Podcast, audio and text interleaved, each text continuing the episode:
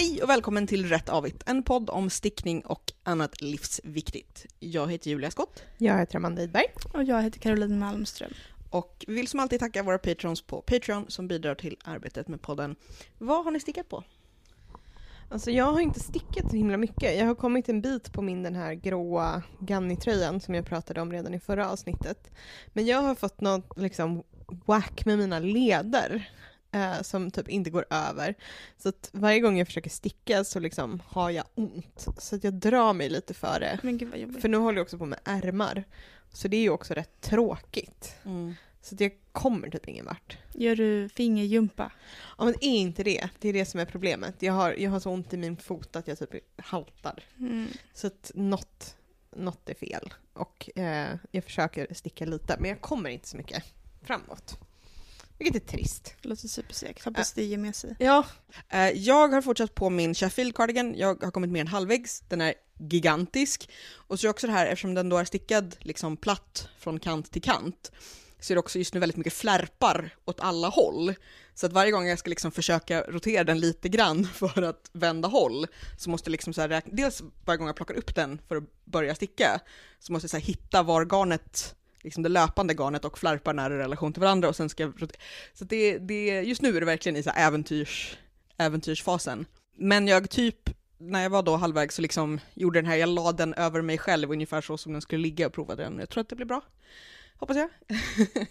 den är, ja, den är stor. Och ju- just nu man lägger ut den på, så är det väldigt mycket så här, här är ett origami-projekt. Men eh, jag ser fram emot att kunna ha den någon gång. Härligt. Ja. Ehm, jag, ehm, min vana trogen stickar ju inte det som jag säger att jag ska sticka. Jag påbörjade en sån här Stockholm sweater i barnstorlek efter vi poddade sist, men eh, det blev liksom ingen bra kombination av garn. Det är liksom en tråd mohair och en tråd ull. Det bara funkade inte tyckte jag. Så jag la ner det och istället så eh, använde jag ett eh, Madeleine Tosh-garn som jag hade liggande för att sticka en kofta i eh, två års storlek ungefär, som jag improviserade ganska mycket själv. Och, och det är liksom en ganska, det är en raglan-kofta som stickas uppifrån med ett spetsmönster som går liksom på framsidan, eh, på framsidorna längs med knappslån liksom så. Ehm, och jag är snart klar. Alltså jag har bara en liten del av ena ärmen. Så det, det känns ändå väldigt härligt. Att liksom typ, det, det är nästan som att det är det första jag gör klart i år. Men det är det inte, det kanske är den tredje. Men alltså ja, det känns ändå som att jag har kommit igång lite igen med stickningen. Kul. Mm. Jag har också sytt jätte- jättemycket, för jag bestämde att jag förtjänade en overlockmaskin. Eh, Så nu har jag sytt upp ännu mer av det här alla knäppa tyger som jag har köpt. Ehm, Så är du samma modell eller börjar du experimentera med Nej, modellerna? jag experimenterar lite, alltså jag håller också på att utveckla modellerna för att se liksom så här, kan jag göra en som är lite bara så här rak men A-linjeformad, om jag gör tight, alltså liksom så att se också vad gör det med modellerna beroende på, för det är också, ibland är det också slump för det beror lite på eh, hur, hur mycket jag köpt av olika tyger, liksom Mm. hur, vilka modeller som, som funkar. Ehm, men det var väldigt roligt, för att, alltså det är ju, Gör du bara klänningar eller gör du kjolar och tröjor också? Nej, Just nu har jag bara gjort, eh, gjort klänningar. Jag tänkte att jag ska ta mig någonstans, eh, jag ska åka bort i nästa vecka till eh, Georgia och New York. Jag tänkte jag skulle gå till Mood Fabrics. Och då tänkte jag att jag också skulle kolla på såna här liksom mudd, mudd och midjeresår Ja. och se liksom vad jag kan hitta för roligt. För att jag tänker också att kjolar behöver ju inte heller vara i bara typ trikå som är det jag gillar att sy mina liksom skaterklänningar i. Utan då kan jag ju liksom, jag har ju andra tyger också, då kan Mm. man sy liksom Etsy byxade- också jättemycket. Jag är väldigt Ja. inne på pompomfrans just nu. Alltså ni skrattar men det är ju asfint. Ja. Tänk dig liksom längst ner på follen på en kjol. Alltså, Ja, kanske. för att jag, apropå det här ämnet sömnad, så idag så bestämde jag mig för, alltid när det blir vår så kommer jag på så här, men jag måste liksom börja sy. Det går alltid dåligt, men i alla fall, nu har jag liksom en utmaning till mig själv. Att den här våren, jag vet inte riktigt när våren är slut, men den här våren så ska jag sy en blus, en kjol och en klänning. Som jag liksom... Blus är ju avancerat. Ja, fast jag kommer göra den ganska lätt, alltså det kommer inte vara några så knappar eller skit. Det kommer vara en enkel, väldigt enkel. Men alltså du Blus. måste börja titta på Great British Sewing Jag skulle Day alltså. precis Du säga måste. det. Ja, ja men gärna. Det är Ehm, så bra. Eh, nej, men för det, det. som är roligt med overlockmaskiner är att de är, alltså, de är bökiga trä, de måste träs i en viss ordning och om en tråd går av måste man liksom dra ut alla för att göra i rätt ordning igen.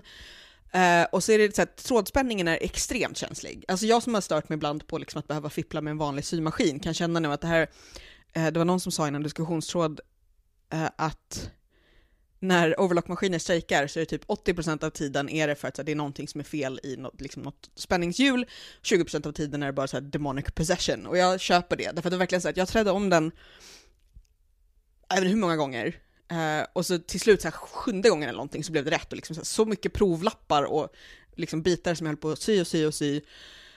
Och sen så var det en tråd som gick av, och då var jag tvungen att trä om allting igen, och då tog det igen så här, sju försök. Men nu har jag då sytt ihop, liksom monterat och mätt och sytt ihop, alltså fyra, fem klänningar. För när man ska folla så använder man bara en av de två eh, övernålarna. Så jag måste liksom ta bort en nål och jag blev väl lite så att jag vill inte sy, liksom testa att sy follar och sen gå tillbaka och behöva trä 27 gånger igen. Och jag tänkte liksom, jag gör momentet som jag vet är rätt på att ge inklänningar och sen går jag Du började så här löpande banda dig själv. Lite så, för att jag var lite så att jag kommer vara så arg sen när jag är sugen på en klänning till. Eh, men jag har också, jag vet inte om jag sa det i podden, men jag har också köpt ett fint lite så här smaragdgrönt linnebomull blandning tyg som jag tänkte försöka sy mig själv ett par egna snickarbyxor. Mm. Wow. För att jag är vansinnig. Långbenta eller? Ja, långbenta. Och så har jag också köpt några mönster från So Over It, det finns en sajt som heter, på några sådana här liksom fina sommarklänningar, liksom så tea dresses så. Mm. För att jag tänkte att jag kan utmana mig själv. Så om ni hört talas om någon som eh, råkar slänga en symaskin i huvudet på någon ut genom ett fönster så vet ni vad som har hänt. Mm. Alltså jag hade en overlockmaskin eh, som jag inte använde för att det var för mycket. Apropå smaragdgrönt, berätta. Så måste jag göra en shout-out till garnbalkongen som på riktigt kanske heter Anna eh, på Ravelry. Eh, som efter förra avsnittet bara, jag tror jag vet exakt vilket garn du är ute efter. Ett grönt garn från Manduzana som ja. heter Salazar. Mm. Jättefint. Som i Slytherin? Exakt. de har så här liksom... För mig är det mer så här Carl Larsson-grön. ja men de har så här down, on the down low eh, döpt saker efter Harry Potter-husen. Eh, men om man inte är så nere med Harry Potter då kanske man inte klockar att det är Slytherin grönt. Salazar, det är också Latin Kings för mig. jag har helt andra referenser här. Ja. Men på riktigt, bröderna Salazar. Ja. Okej, men om jag säger Weasley då? Ja, men då, då, då är du nere med mm, att det är Harry absolut, Potter? Ja. för det har de, ett orange som heter. Mm. Uh. Ja men då skulle du fatta. Ja och jag tror att de har andra också. Ja men det var ett väldigt fint grönt garn, verkligen. Ja. Eh, så det här ska bli eh, en babykofta och så får vi se om det även räcker till en matchande liten mössa. Vilket mönster blir det nu då? Nej men jag hittar på själv. Inte den där som jag tipsade om. Nej men, men det var ju rätt mycket så jag tänkte ja, att ja. Den, ska vara, den ska vara en spetskant längst ner och så ska den vara om, en omlott som man knyter eh, och sen så rätstickad. Eh, Hur lång tid har du på dig? Typ flera månader så mm. det är inte bråttom. Mm. Kan inte du berätta också om ditt, eh, ditt, ditt nattliga äventyr? För det var så... oh la la! Ja, alltså det låter ju väldigt mycket mer spännande än vad det är. Vi kanske ska förklara vad typ Ambien liksom grejen är först och sen förklara att jag inte alls var på Ambien utan var på åksjuketabletter. Stillnoct tror jag det heter på svenska. Ja. De eh, sömntabletterna. Still knocked. Eller hur? Som folk blir helt knäppa på. Om man inte går och lägger sig direkt när man tar dem så blir man tokig och typ gör saker i sömnen. Ja det är ju jättevanligt. Och folk kör bil, folk kör traktor in i grannens garage. Lagar mat, ja. äter Beställer massa mat. Beställer mycket saker från Amazon Prime. Här är det roliga att jag har uh, en enda gång i mitt liv fått en, för jag har still knocked, uh, jag har en enda gång i mitt liv fått en sån blackout och jag är tydligen, jag är jättetråkig för att vad jag gjorde var, läste tre kapitel av en bok som jag inte kom ihåg någonting av dagen därpå och bara varför tycker Kindle att jag är här framme? Uh, samt skrev extremt kryptiska, alltså liksom som att jag hade skrivit bak och fram på telefonen anteckningar om att köpa saker till folk jag känner. Ja. Så det, det, det är tydligen min, min personlighet när jag är när jag är hög som ett hus. Ja, men jag hade tagit åksjuketabletter för att jag skulle åka, och, åkte fram och tillbaka till Linköping med X2000 igår. Eh, och då måste jag ta åksjuketabletter som vanliga människor tror jag inte påverkar supermycket. Jag blir otroligt trött efteråt. Jag blir så här väldigt liksom sonkad och det är ju klart man går upp skittidigt också för man ska möta och sådär. Eh, så någon gång innan jag gick och la mig, eller alltså efter jag hade gått och lagt mig, innan jag somnade, eller någon gång runt kvart i tre-snåret i natt när vår hund väckte oss och behövde gå ut, så har jag beställt väldigt mycket garn från Adlibris, vilket jag inte upptäckte förrän idag när jag fick någon slags bekräftelsemail, typ nu har vi packat in order typ. Eh, så att jag kom hem väldigt mycket olika typer av eh, mohair från Adlibris. Eh, bland annat rätt mycket laxrosa tror jag. Det kommer då vet vi i alla fall att det inte är någon annans order som har hamnat fel. Det känns som en ganska bra bekräftelse på att Att det är något du som har... precis. Varför just Adlibris? Hade du liksom kollat lite där tidigare eller varför Ja, så jag har beställt lite garn från dem tidigare. Madeleine Tosh eller Malabrigo, jag vet inte. Ja, det hade ju varit dyrare. Ja, precis. Eh, och med tanke på att det var löning igår så liksom det, du hade det här, kunnat det här hade kunnat bli värre. Mm. Ehm, men därför att jag har någon idé, om jag har lite så här, jag har lite garn som jag inte riktigt vet vad jag ska göra med. Som jag, jag vill inte göra en randig tröja, men jag har så här flerfärgat och det är, inte, det är för tunt för att riktigt göra någon slags flerfärgsgrej om man inte gör ett superambitiöst projekt. Men då funderar jag på att göra det färgblockat och lägga in en tråd eh, mohair i. Och om man låter det vara samma mohair, typ någon slags kanske ljusgrå eller beige eller liksom lite så, eh, och sen så kör man färgerna color blocking Mm. istället för randigt. Har jag någon idé om. Eh, laxrosa vet jag inte var det kommer ifrån dock. Men jag minns att du hade någon slags laxrosa projekt typ när vi började sticka på rundsticka, kommer du ihåg? I den här poddens begynnelse. Då hade du, liksom, och då hade du stickat det i så här delar, en, en liten kort ärm här, en framsida här. Mm, eh, det, är mer, det var mer orange. Det var någon slags Ja, angora som jag typ hade ärvt jag är från din min mamma, mormor. eller tvärtom. Alltid rosa. Ja, men jag, jag, jag tror att så här, det är liksom din själs färg, precis som jag alltid kommer köpa Alltså så här, Ja. i, i liksom den dammiga eller gammelrosa eller laxrosa Ja. familjen. Dock att det här är eh, Är det odlad eller vildfångad? det här är typ sån här lax som man ger färgpigment för att eh, så att den ska kännas laxigare. Ja, så att ni ska få se En riktigt billig färg, lax. färgton. Ja men precis, en sån där man bara Korall. kanske borde heta typ gravad lax istället. eh, Gravlax. hot lax. Den heter Salmon and Peach. Vilket ju inte låter som en sån nice kombination, men den Nej. är ändå. ändå mer orange. Ja, än vad men jag min skulle säga brukar att den är vara. liksom en, Mm. en laxkorall, Ja. typ. Men jag förstår när det är så här varmrökt lax, Ja. liksom bitar. Ja, det blir spännande. Vi Ja, får det är se bra. vad som Hur händer med det. många köpte du? Jag vet inte. För jag, jag köpte ju massa andra grejer också. Va, Alltså hela mitt hem kommer vara väldigt luddigt. Eh, eh, vad det kommer vara. Jag kan ta fram bekräftelsen här och se Kan högläsa. precis orderbekräftelse här från Adlibris. Eh, jag har köpt stickmarkörer också tydligen. Mhm. En, en Super Kid Silk Lace, eh, ljusgrå. Eh, en Vintage Pink. Och sen så Super Kid Mohair Silk. Det är inte riktigt samma då. Eh, det är jobbigt när ens... Vintage Pink, tre stycken. Eh, jag har köpt någon som heter Turmeric, alltså gul, knallgul, två. Eh, och sen då Salmon and Peach, tre stycken.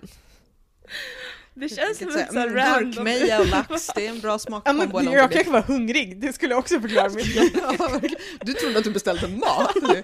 Men alltihopa Adlibris eget garn? Ja, Mm. så att, eh, det, jag kan återkomma. Det blir fint att se vad du gör av det här. Jag kommer komma och se ut som Big Bird nästa gång vi ses. Fluff. Ja, ja, men ja, det, varsågod.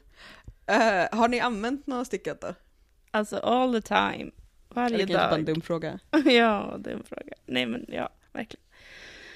Um, mina stickade tröjor typ, har jag haft senaste halvåret. Liksom, jag har ju så ett gäng jag alternerar emellan. Eh, inte så mycket sockor. Någon halsduk hit och dit. Eh, och, så vidare. Jag har använt min stickade kjol, den är bra när det är kallt. Eh, och mina vantar.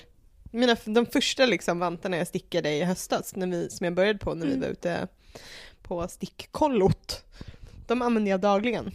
för att trots att jag nu är en sån person som bara, jag går i lågskor och viker upp mina byxor, look at me, hello youths, eh, så har jag ändå så här tjocka, tjocka vantar för att om man inte fryser om händerna så fryser man inte så mycket om anklarna helt enkelt. Mm, ja, det är sant. Uh, ja, nej, jag, har, jag har använt väldigt mycket koftor faktiskt. Den här gråa fluffiga och min Polly och den här svarta tröjan. De är väldigt alltså det, det är någonting med så här, det känns lite så här mysigare att lufsa omkring i dem än i någon hoodie. Liksom när det är kallt hemma. Så att det, det är bra grejer. Det, är bra Det grejer. känns liksom mer genuint. Ja, mer äkta, mer true. Ja. Framför brasan. Ja, verkligen. Mer nordiskt. Mer framför datorn faktiskt. Ja. Vad är veckans gratismönster Caroline? Veckans gratismönster är en spetskofta från eh, företaget Järbo som eh, ett ganska nytt mönster. Den heter dock bara kofta i spetsmönster, eller 91 789, detta kreativa namn. Nej men alltså, och den kommer med lite förslag på moddningar, för att jag är liksom väldigt ute efter mycket ute efter en spetskofta som jag ska sticka till mig själv. Och problemet är liksom att det måste vara det finns liksom som en balans mellan liksom rustik och elegant. Så jag försöker så lägga mig lite Gud på. vad det här låter så här sköna söndag beskrivning. 90-talet är inne, okej.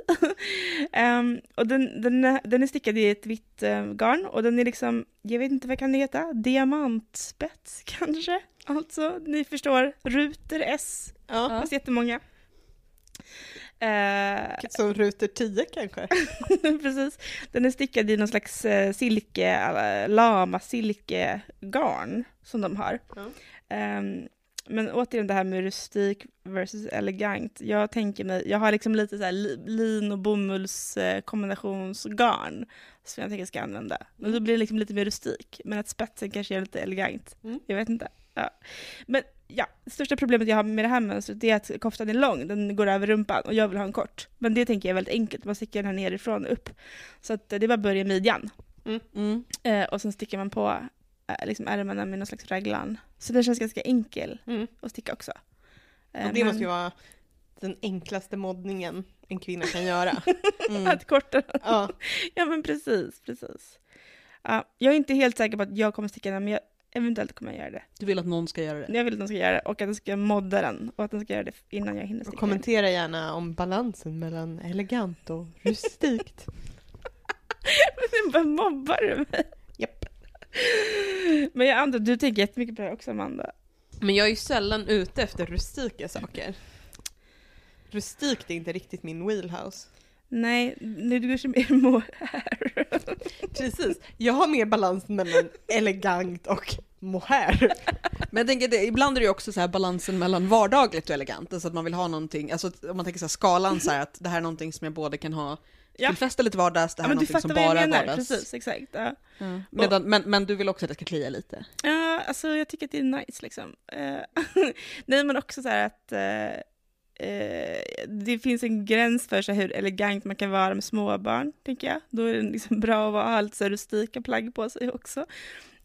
Och att så här, vara på landet, vilket jag är mycket nu på våren, kräver också lite mer rustik stil delvis. Samtidigt som jag känna mig elegant. I, ehm, jag tror att det är Liket i biblioteket, eh, i en Agatha Christie, så pratar Poirot om hur man känner igen så här underklasstjejer helt enkelt. Ehm, för att de har, oavsett vad de ska göra, så har de alltid liksom det tjusigaste de äger på sig. Eh, Medan liksom överklassflickor känner man igen för att då har de så här gammal tweed. Mm. Eh, och där är det ju lite så här, är man på landet, ja men eh, då ser man low class ut om man är för elegant. Är Hercule Poirot. Men samtidigt så var det ju när vi var på landet tillsammans som jag köpte den här tweed-kavajen. Det kan förresten vara Miss Marple som säger det och att det är Poirot som säger att tjejer med tjocka lår inte ska ha shorts. Okej. Mm. Full av Andra fashion-tips. Det gör det ännu roligare att jag läste häromdagen någon som hade insett att skådisen som spelar Poirot hade fatsuit på sig hela, hela, hela serien igenom. Ehm, jag kommer av mig lite nu här, för att jag började tänka på, nej men för, att, för det jag har också upp, insett är att just här när man gör rustika grejer så finns det, det finns grejer som blir, vad ska man säga, för mysiga, inte för liksom sjöviga, men som den här stora gråa skjortan, eller koftan som jag har. Som är skitmysig och som känns just som såhär, åh det här är lant, liksom lantligt. Men jag kan inte ha den i trädgården därför att den är lite för svängig och för att den är lågt skuren så kan den liksom röra sig lite för mycket och fastna i saker. Ja, Det blir en funktion också, absolut. Ja exakt, så det blir Men lite... har, det, det är ju idén om det rustika, den där ska du ju styla med dina nya höga denimbyxor Exakt. och en typ krispig vit skjorta. Och pumps. Pumps I trädgården. i trädgården. Skit i trädgården. Ja, nej men Stå i trädgården. ja, nej men så att Och man, bli man, fotad. Precis. Nej men exakt, att, så att, att om man, just så här, som du säger Amanda, om det är idén om det rust- rustika man är ute efter, eller någonting som faktiskt är det här är en skitbra ha på landet-tröja, är inte alls nödvändigtvis Men det är lite som en sak. segling liksom, saker som är marint och fint på en båt är ju inte alls samma saker som är Eller, praktiskt eller på en båt. ridsport för den. Ja, det med. Ja. Ja, verkligen. Men jag hittade en så fin bild, jag vet inte om jag kommer få fram den så snabbt nu, men på liksom en, eh, Vi kan klippa bort tystnad. ja, men det kan vara ganska mycket tystnad. Eh, en tant i, nej det här kommer dröja, en tant, eh, en så här jättekänd brittisk trädgårdskvinna, dam liksom, ehm, som, hon var så här superchic liksom i trädgårdslandet, hade så här jättefin Och pärlor och grejer. grön, typ den där gröna, vad kallar du den för? Salazar? Ja. Grön. Giftgrön kanske till och med. Ja. Giftgrön, precis. Poison ivy-grön. Alltså liksom lång eh, kab, flätstickad eh, kofta. Skitfin. Och någon så här scarf och typ någon lila skjorta och så hög midja och typ gummistövlar och så här. Men det är då jag funderar på, gick hon bara runt och pekade åt sin trädgårdsmästare Hon var liksom saker? true garden lady. Men sen så hade hon gjort ett så här eh, modereportage i någon så här Vogue eller Elle eller någonting. Eh, där de hade stylat modellerna precis som henne. Så. Men kan se- hon vi kan fick se- ihop det. Ja, vi kan se om du kan hitta- elegant. Ja, jag- Om du kan hitta bilden så kan det vi... finns ju också bilder av, eh, vad heter hon, fru Trump. Melania. Melania. Mm. När hon ska påta i trädgården och hon har typ på sig kläder så att hon typ inte ens kan, hon kan typ inte stå på knä och liksom För allt det är så- vitt Ja men typ... det, nej men det är så här, det här är så obekvämt och du har aldrig typ rört en växt i hela ditt liv. Liksom. definitivt inte jord. Nej och så här, det är okej, du behöver typ inte, det är inte det som gör en first lady, du behöver typ inte försöka efterhärma eh, Michelle Obama. Liksom. Precis. Gör något annat, gör super creepy julgranar istället. Det är mer din grej.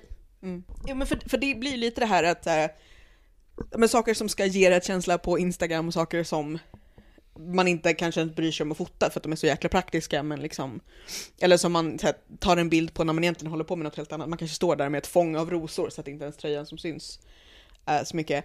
Äh, för Caroline, du hade pratat med någon konstnär, nu har du helt tappat. jag Sluta scrolla, Jag har ingen sen. ordning på min Pinterest. Ja. Skit, skit i den. Ja. Ja. Caroline, du hade pratat med någon konstnär om det här med liksom Ja, hur man påverkas av det man, man ser hela tiden. Ja men exakt, det är en beka- bekant som också undervisar Eh, i eh, textil, eller liksom som handledare och sådär på olika utbildningar. Och som bara reflekterade över hur, eh, och det gäller inte alla, men det var någon slags liksom, utveckling kanske, att där man förhöll sig på ett annat sätt till eh, handarbetet och hantverket eh, i och med så här, sociala medier, liksom den digitaliserade bilden på något sätt av det man gör och att man så här, kom och typ redovisade eller så här, diskuterade sina arbeten utifrån så här, bilder som man hade typ laddat upp på Instagram eller så.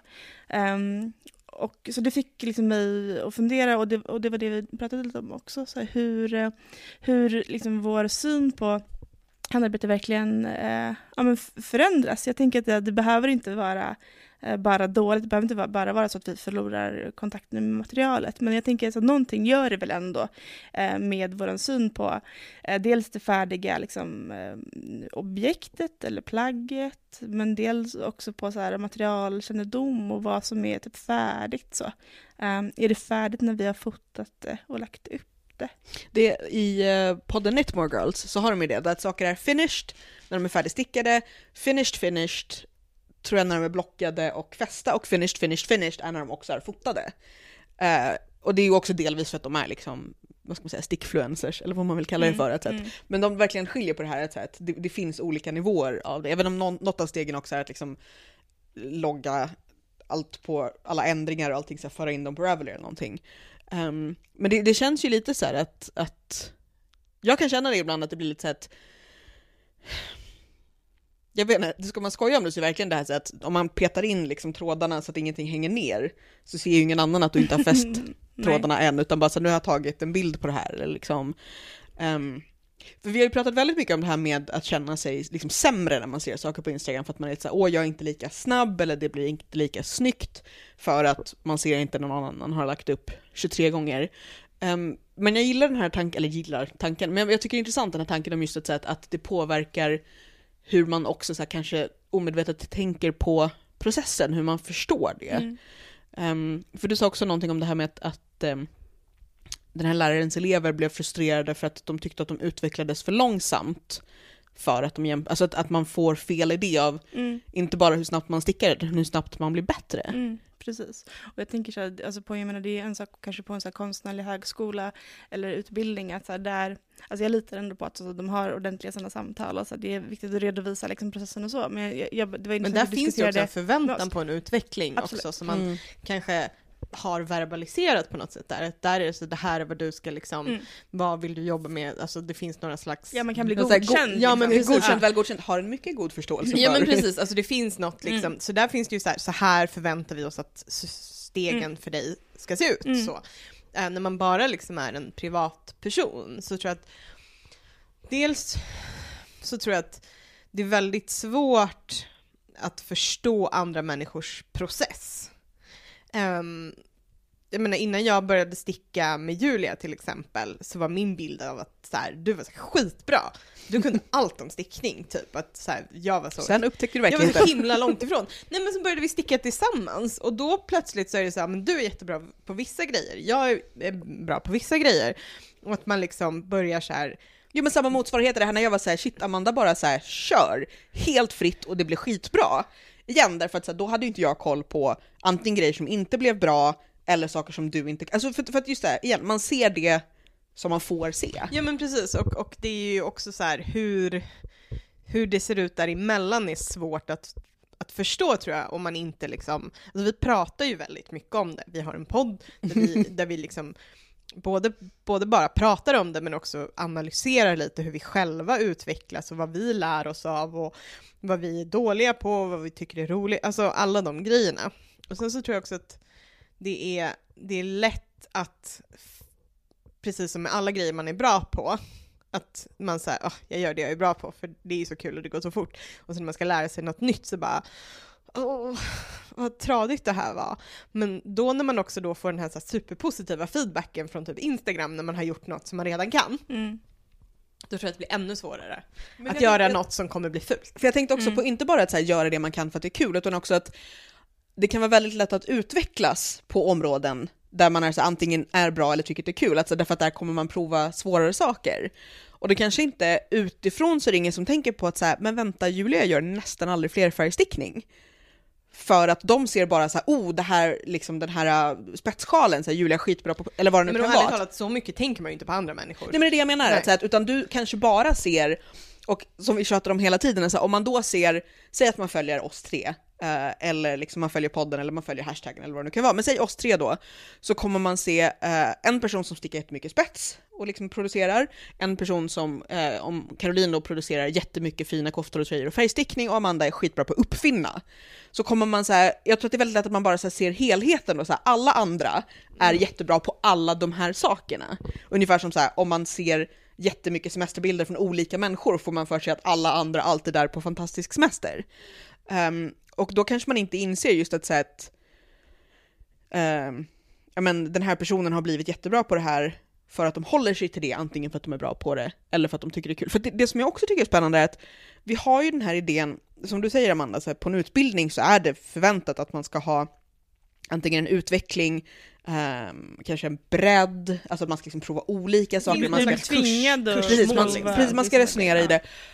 För att egentligen så, så det, det finns ju inget, alltså det låter jättekonstigt att säga att det inte finns något egenvärde i liksom leveling eller utveckling, men jag tycker inte nödvändigtvis att det gör det.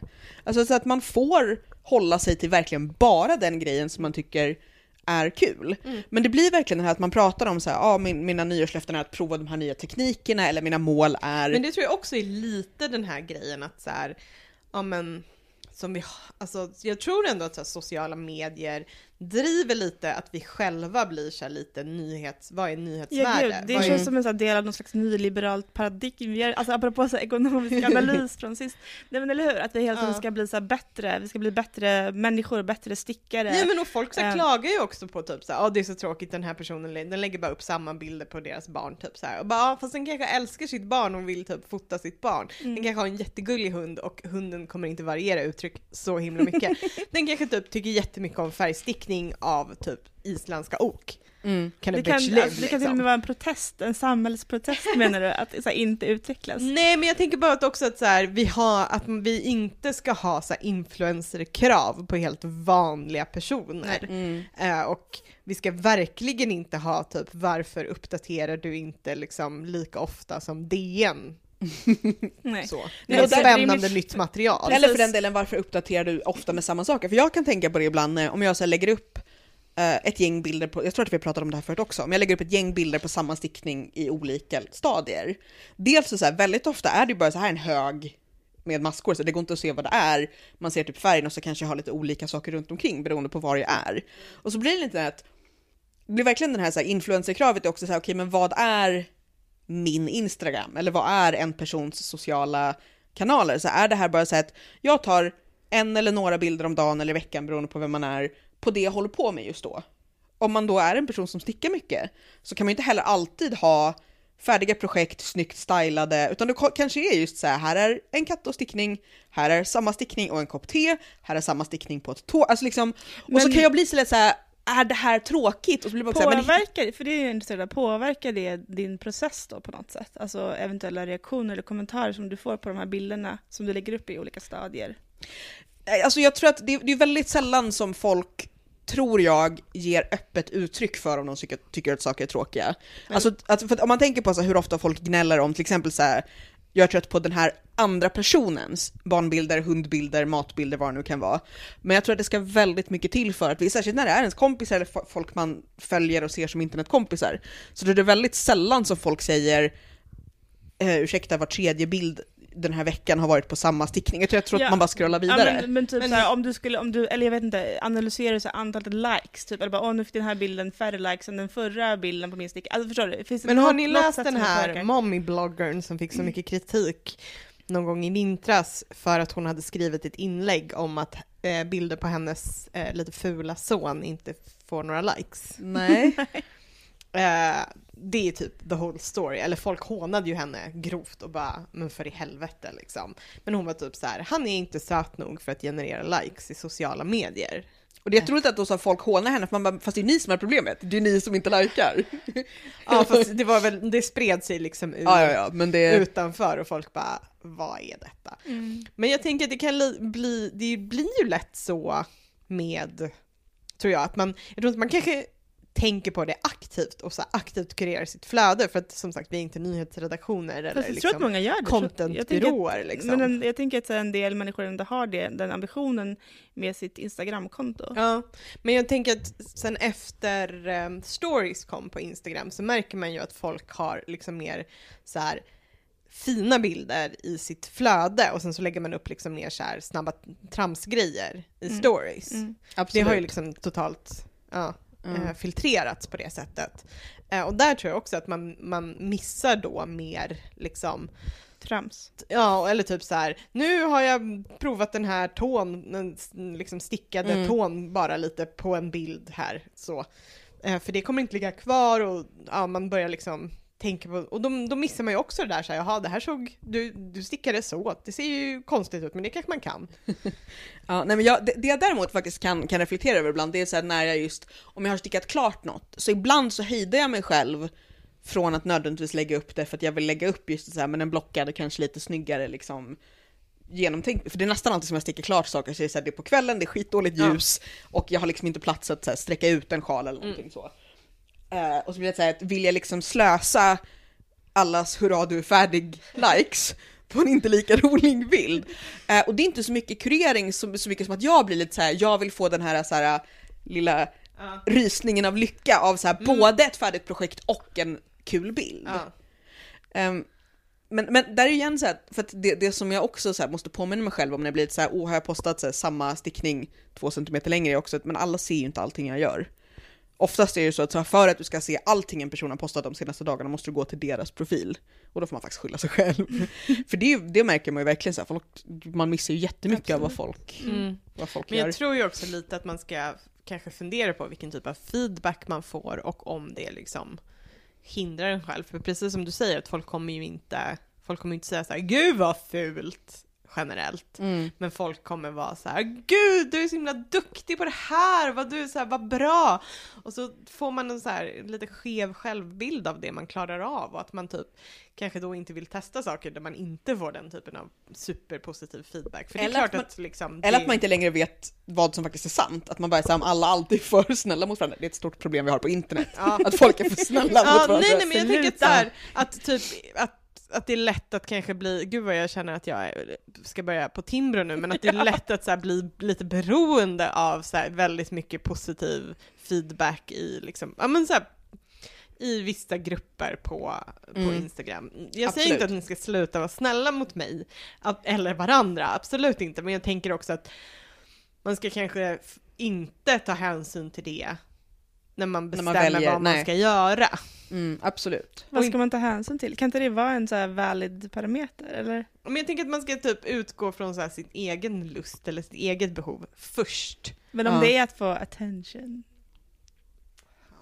Får man väl reflektera över det. Nej, men jag, Ja, tänker, jag tänker att det verkligen går åt bägge hållen också. Att, så här, att man varken ska bara stanna kvar i det som man känner sig trygg i för att man vet att man kan lyckas och få liksom, bra feedback. Och inte heller känna sig tvingad att prova nya saker för att det är det man får bra feedback på. Eller att, att säga, åh det kanske är tråkigt med bara vanliga strumpor hela tiden. Ehm, inte minst för att det känns som också att, så här, att i alla fall liksom, stick-internet är väldigt bra på att visa uppskattning. Mm. Alltså att, att lite blir lite så här, lita på att folk kommer like ändå, bara de får se. Alltså faktiskt. Ja men också lite så här, det är okej att ägna dig ett halvår åt långsam och krånglig stickning som typ, det kanske inte händer så mycket med, du kanske inte, det kanske inte utifrån ser ut som att du har gjort så mycket men om du har det Jag håller på med trevligt. Sage fortfarande, så här fem år senare. Men, men skulle ni säga liksom att em, det här har fått någon slags, alltså typ, jag vet inte, vi pratade om eh, att göra någonting krångligt eller långsamt eller så, men så här materialval, alltså färger, är, är det liksom, ser ni, jag vet att du ser så bilder framför dig Amanda, när du, Mm. eller så färdiga outfits typ, eller Mm. liksom någon slags sammanhang, stylat sammanhang. Så. Mm. Eh, tänk, hör det ihop också på något sätt? Och, Alltså jag tror att det har lite mer att göra med liksom hur jag visualiserar eller liksom tänker mig saker, min, här, min fantasi.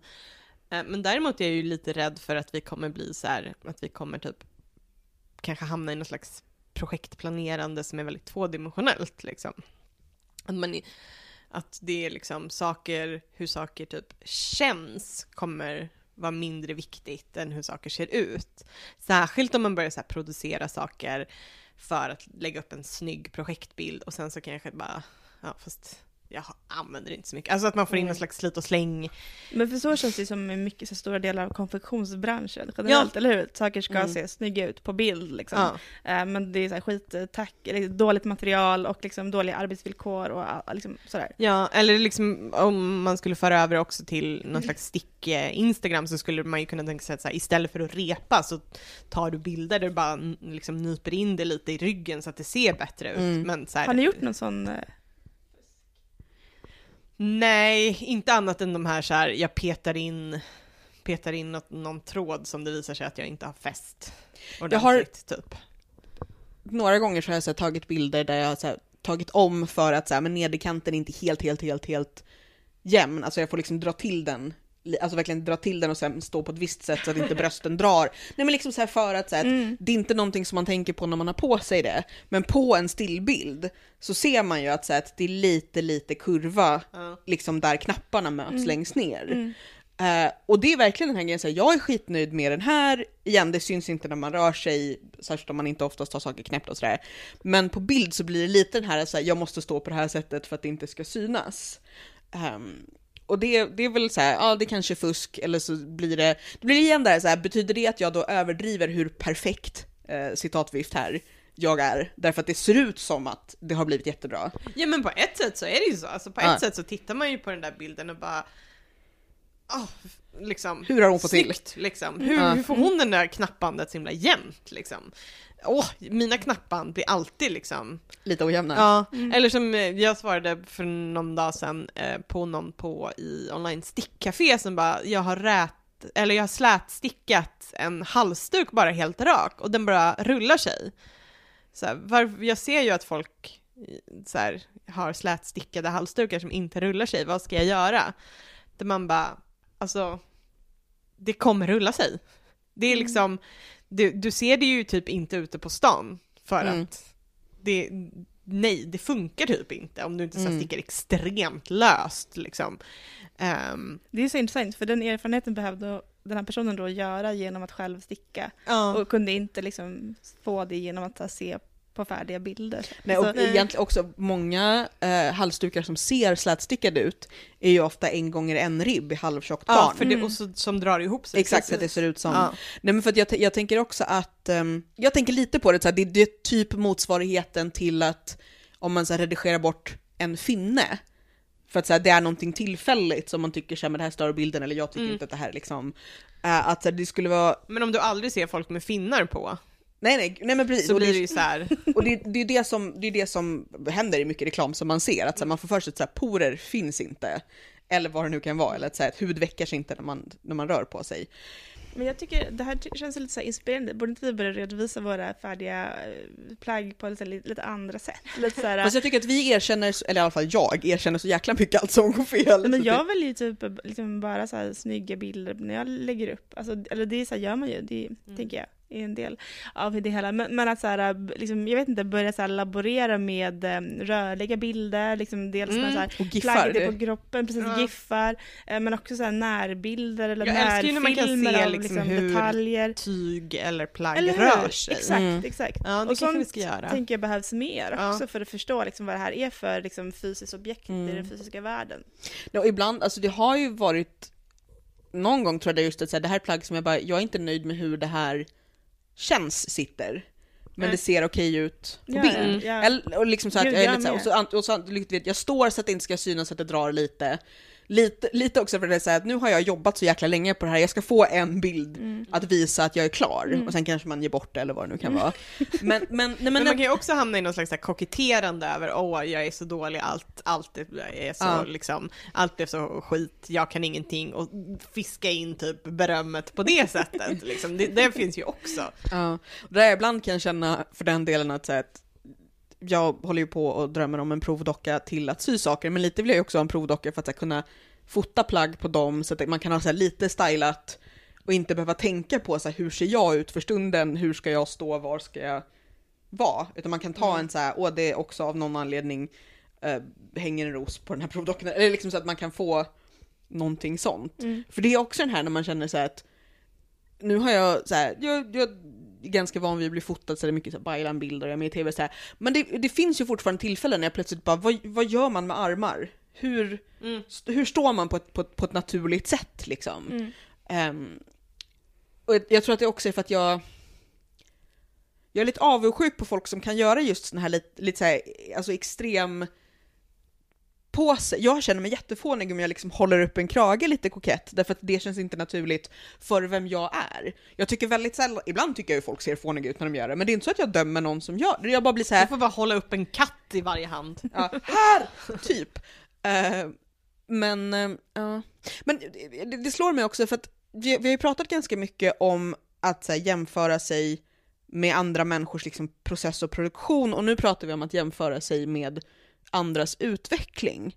Vad tror ni kan vara liksom, jobbigare eller vad kan vara farligare, ett jättekonstigt ord, men så här, vad tror ni kan påverka mer? Jag förstår inte. Nej men för, för jag tänker att, så här, att jag är ganska van vid att vara åh hur, hur de här människorna stickar så himla mycket och de är så himla bra. Ehm, men när jag tänker på det så tycker jag nog att det är jobbigare när folk blir bra jävligt snabbt. än bara så här, någon som är bättre än jag. För att, jag vet inte varför, jag har lättare att acceptera att någon annan är bättre än jag. Men om någon annan typ är Amanda och bara, "Ja, jag har stickat i tre veckor, jag har hittat på en tröja, den blev skitbra. Det blir lite såhär, Eller Caroline, första du stickar är en islandströja. Jag bara, Alltså du ska inte syna den i sömmarna. Nej men förstår ni vad jag menar? Att, att, att jag tänker att det kan, precis som man kan vara process och produktstickare så kanske man också kan bli hotad av olika saker.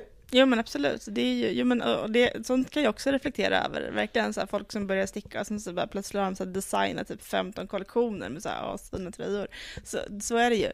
Men um, jag vet inte om jag tycker, eller så här, det gör de med sin tid. Så tänker jag, liksom, jag gör andra saker också. Det är kul att ni håller på. Ja men lite. Nej men, ja. Um, men um, vad var frågan? Nej, jag bara, jag bara började reflektera över så att vilk, vilken jämförelse kanske påverkar en mest? Alltså med andra människor, så här, och de producerar så mycket och så bra. Eller de här människorna utvecklas väldigt snabbt eller liksom eh, tar steg på ett helt annat sätt än jag gör. Men eh, det jag tänker på är så att jag kan tycka att det är ganska jobbigt att så dela med sig saker i process. Alltså när det gäller så an, mitt andra arbete så också så um, brukar jag alltid liksom försöka så jobba till en viss punkt innan jag kan så visa någonting egentligen. Så. Um, men med liksom, alltså dela processbilder på Instagram. Jag tänker så här, en del kanske har det problemet där också, men för mig, jag vet inte. Det känns ändå som att det är typ är okej eh, att så här, visa typ en halv ärm eller så, om det är typ tillräckligt, tillräckligt okej ut liksom så. Men är ni med? Att man kan vara så mm. olika bekväm med att visa liksom, när man är mitt i någonting mm. också så.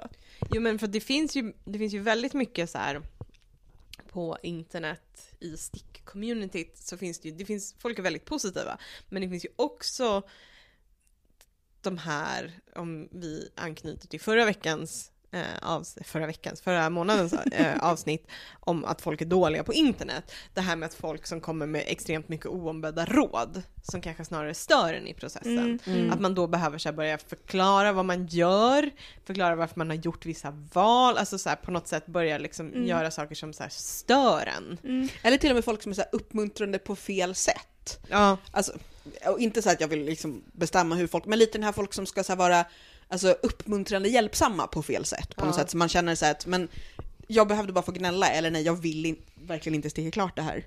Eller jag vill absolut inte ha några hånbädda tips. verkligen inte. Mm. Jag försöker verkligen hindra mig själv från att ge tips. Det är extremt svårt men, men tipsande är ju ofta, alltså oombedda tips är ju oftast bara skit. Mm. Förlåt, men det är det.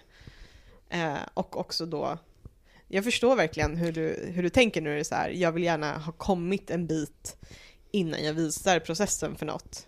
För som en person till exempel som är väldigt ny på jobbet, så är det ju lite störigt liksom att man hela tiden, då, då får man ju inte det, utan då har man ju någon som man mm. så här, typ visar saker för hela tiden och då får, hinner man ju aldrig få något flöde i sin egen process. Nej. Man, Nej, och också att ibland kan man känna sig att jag vill känna mig ganska säker på att jag kommer att sticka klart det här.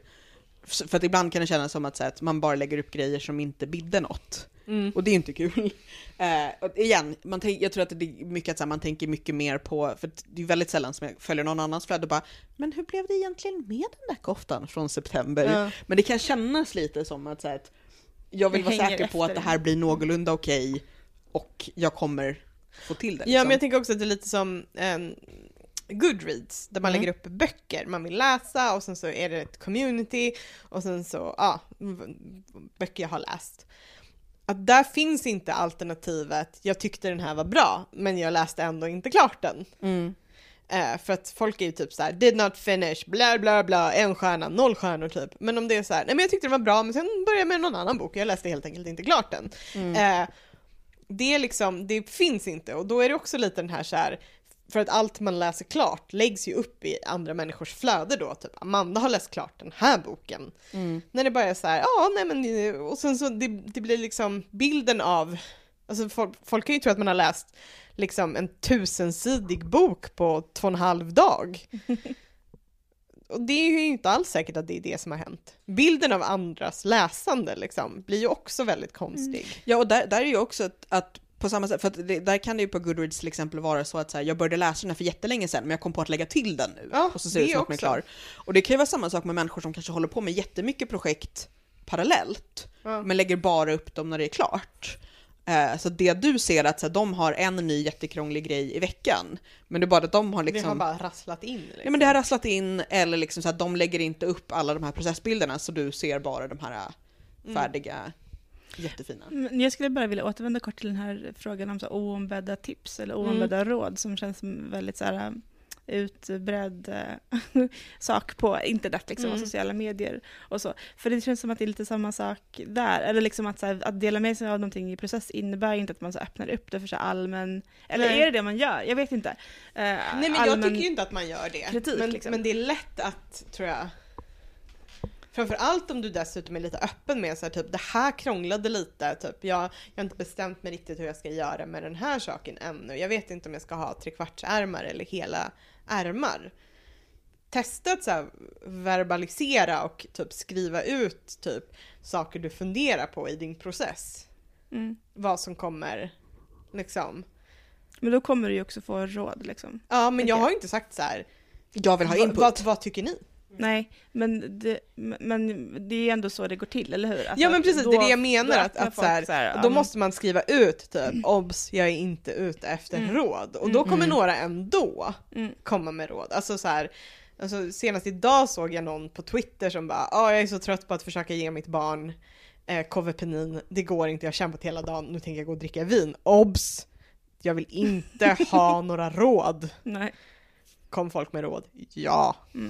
Mm. Men det, det handlar liksom om den här, så här upplevda närheten på något sätt. Eller jag tänker så här, råd, det är kanske är någonting man ger till folk man typ känner eller som man har så här förtroendefull dialog med. Eller alltså i så här, Ja men det, är folk, det, kommer ju vara folk åtminstone som man så här, har någon slags ko- konversation med. Ja. Att, att, det är klart att det finns folk som ger råd till random person på tunnelbanan, men det är Mm. mer ovanligt. Mm. Och då tror jag att vi tänker oss att, så här, att när jag scrollar förbi den här bilden och ser att någon har skrivit någonting så är det ungefär det känns lite som samma sak att så här, sitta runt ett fikabord Mm. eller någonting och så tänker man inte på att så här, det här är bara någon som har lagt upp den här grejen och Ja. de bad in, off, nästan alltid.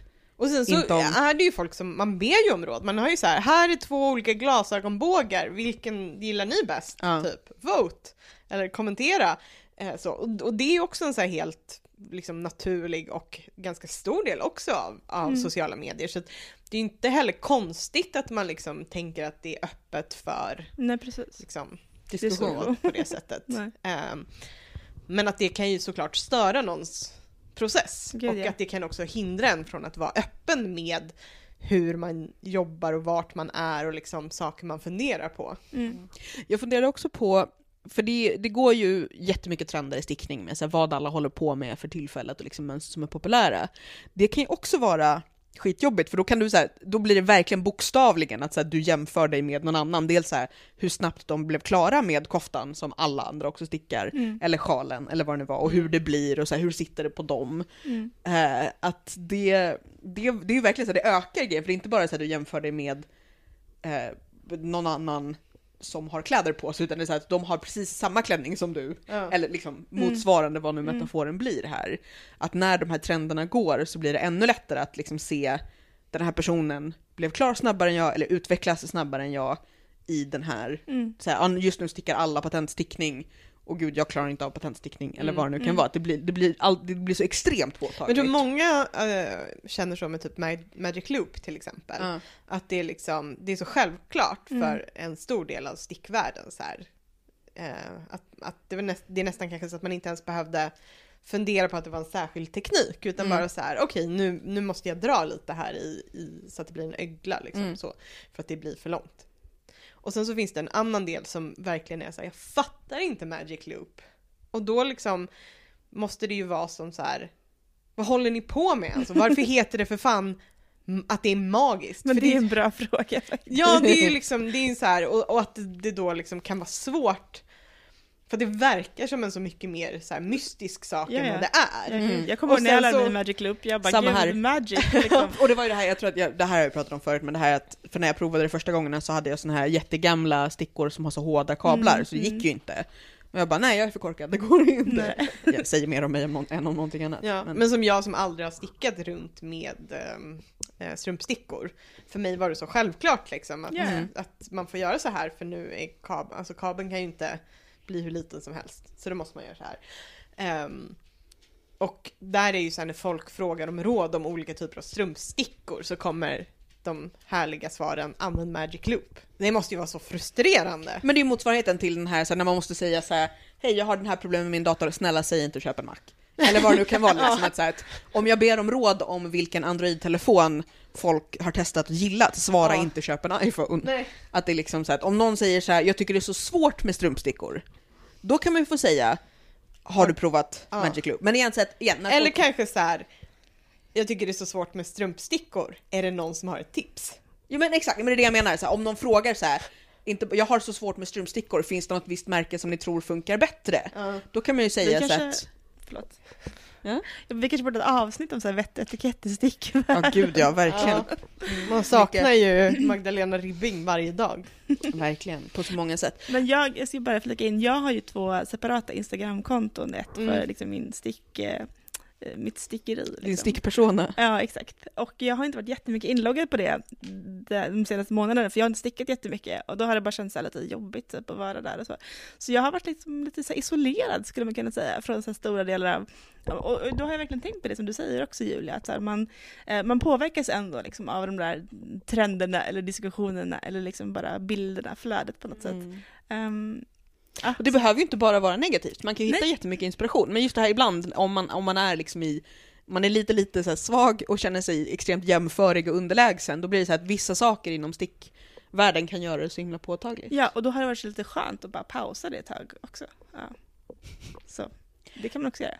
Ehm, är det här någonting som man liksom ska tänka på själv, antingen i hur man tar in saker eller hur man kommunicerar saker?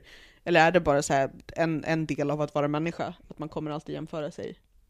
Jag tror att det är en del av att vara människa. Jag tror att man behöver, när man typ växer upp och blir en så här vuxen, mogen person, så är det en del av att typ, ja men typ släpp liksom det konstanta jämförelsen, typ erkänner du avundsjuk på folk och typ när du är missunnsam, erkänn det för dig själv, typ fundera på hur du kan nå, alltså det är så här de här klyschorna liksom, så här självhjälp på något sätt, att, men så här, hur kan du nå dit du vill vara så att du inte är avundsjuk på andra personer som är där om du vill vara där? Alltså sånt Jo, liksom. lite, lite det här sätt, men också så här att det är okej att vara en småsint person mellan varven, om, om det inte går ut över andra personer och om man inte mår jättedåligt av det.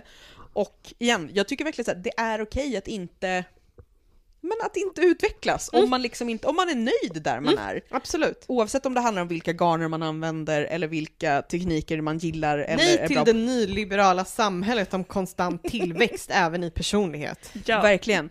Ehm, och därför har vi apropå garner, Väl sammanfattat.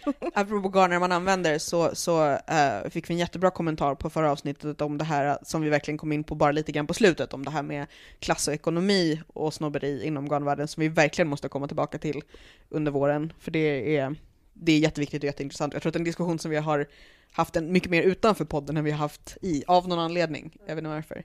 Rätt Ehm. socialistiskt avigt. Exakt. Ehm, vad, vad vill ni sticka nu? Jag vill sticka någon slags... ja, men nu, nu återkommer vi till den diskussionen om elegans versus rustik. Elegant. Men kan ni ge mig tips på liksom så här spets, eh, spetsstickade koftor? Som liksom... Vilken sorts spets? Är det rustik Det eller är det jag elegant? inte riktigt vet. Men ja, eh, alltså, den perfekta kombinationen. den här som jag gav upp för att det blev helt fel storlek har ju som en spetsbord med liksom de här bären. Ja men en bård räcker inte. Okej, hela ska vara spets alltså. Kanske inte hela men kanske liksom eh, ränder på något sätt. Bålen. Ja, precis. Och egentligen, jag vill att den ska sitta liksom bra, så jag, och jag tänker mig att den sitter bra om den inte är raglanstickad. Jag, nu, nu blir det ju nästan lite fånigt att jag tror att vi har pratat om Andy Zetterlund i minst hälften av alla avsnitten. Men jag tycker så hon har ju så himla många olika både modeller och Ja, luckor. de är alltid så färgglada så jag har tänkt på dem, för den här kan liksom vara vit, eller typ krämvit. Ja, nej men jag tänker Lite jag, edvardiansk. Ja, men precis. För här är det roligt att jag- jag har hållit på och letat efter bra klänningskoftor, alltså liksom korta, ganska tajta. Uh, haft lite svårt att hitta, har däremot hittat jättemycket spetsstickat. Jag kan se om jag kan liksom Gärna. hitta några av dem som jag gillade Alltså, men det får som inte vara var för det. svår spets. heller. Nej nej, men, men Nej. som liksom inte var det jag var ute efter, vilket är... Ja, men gärna. Um, nej men för det, för det var jag, nu jag vill bli klar med den här enorma eh, tåtfilten jag håller på med till tröja. Men så här, jag skulle vilja göra några just såna här nätta små, framförallt till alla de här klänningarna jag håller på med nu, liksom att ha en sån här, eftersom åtminstone två tredjedelar av klänningen jag syr har liksom så här puffiga Mm. veckade kjolar så vill man ju ha en Har liten de nätt. ärmar dina klänningar? Nästan aldrig. Nej. Eh, och det är både för att det är enklare så och för att eh, jag, jag tycker det är svårt med ärmar för att jag har ganska tjocka armar. Men det är Eh, det och- som är härligt när man syr själv. Ja, Man men, liksom bara- att, men att, att få det att, att passa bra. Eh, men jag tror att också det är lite det här att här, jag tycker det är lättare att ehm, det, det är någonting med att, så här, att ärmlösa klänningar tycker jag funkar bra därför att det är lättare att, för mig att reglera temperaturnivå då genom att så här, ta på eller av en kofta. Medan jag kan tycka att, så här, att ha, alltså, det låter så konstigt att säga har man tyg i armhålan så blir jag varmare. Men jag tycker det känns så att, liksom, att om jag har liksom, tyg som smiter åt runt armhålan så känns det som att jag blir liksom Ja. varmare och klibbigare. Jag tror att jag är precis som hur folk är med så här, den här klänningen har fickor, vilket jag är helt oförstående inför, är jag. Den här klänningen har ärmar! För jag behöver inte ha något till, jag kan ha ett plagg på mig. Ja, nej men för att jag, lite, lite så, så gillar jag sådana klänningar när de sitter bra, men jag tror att det är dels att jag har vant mig vid att det är så svårt att hitta klänningar med ärmar som sitter bra och är sköna. Eh, att, att jag har liksom blivit så anti helt automatiskt.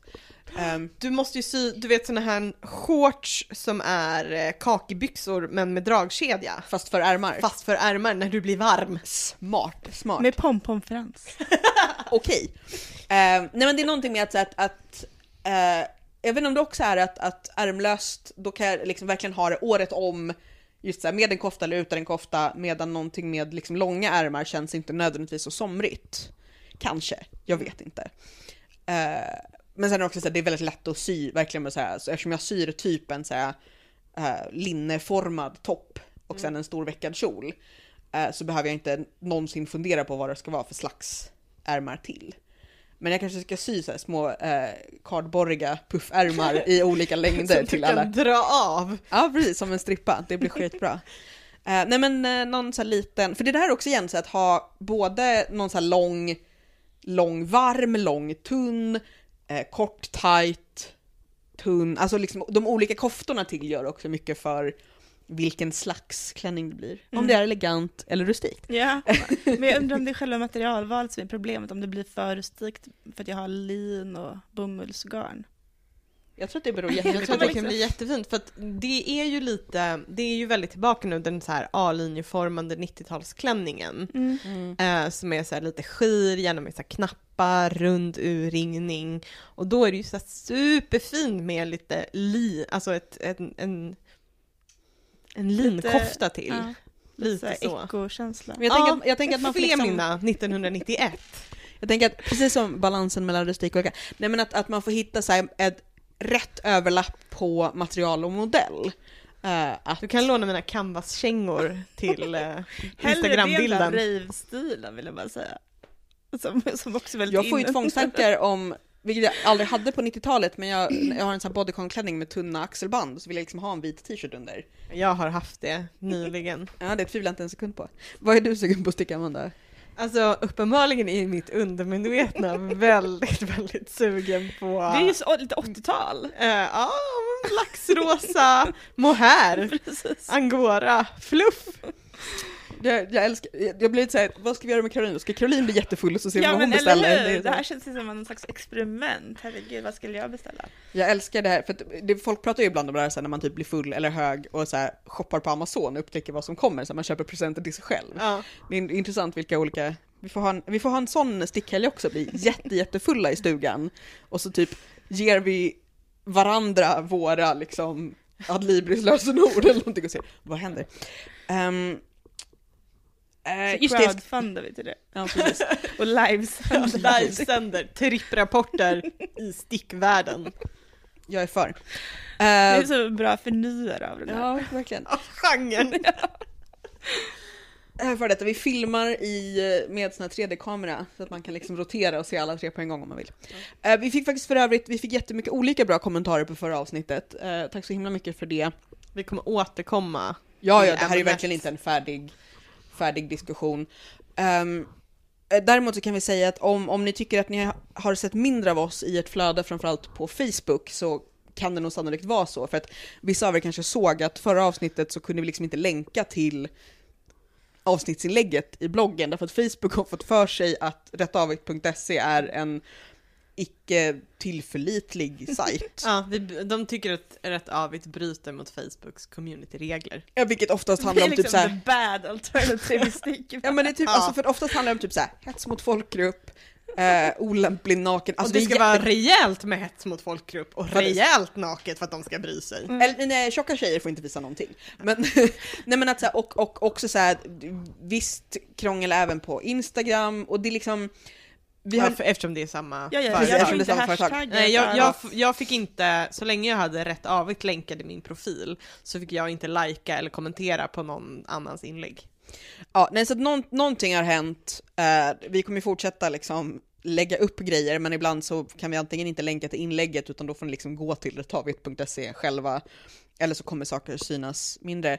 Eh, hur ni löser det här är förstås genom att ni går in och kommenterar på allt vi gör så att det syns i ett flöde. Eh, det säger vi faktiskt inte bara för vår skull utan det är nog så det funkar, att algoritmen Ja. är lite såhär, Eller, aha, så, okej du är okej eller med så skiter vi i onda Facebook och hänger på Ravelry och hänger på Ravelry. Ja. Ja. Kom över till Ravelry. Gud, Precis. That's where it happens. Ja, nej men så att eh, vi finns ju på Facebook och Instagram eh, som Rätt Avigt.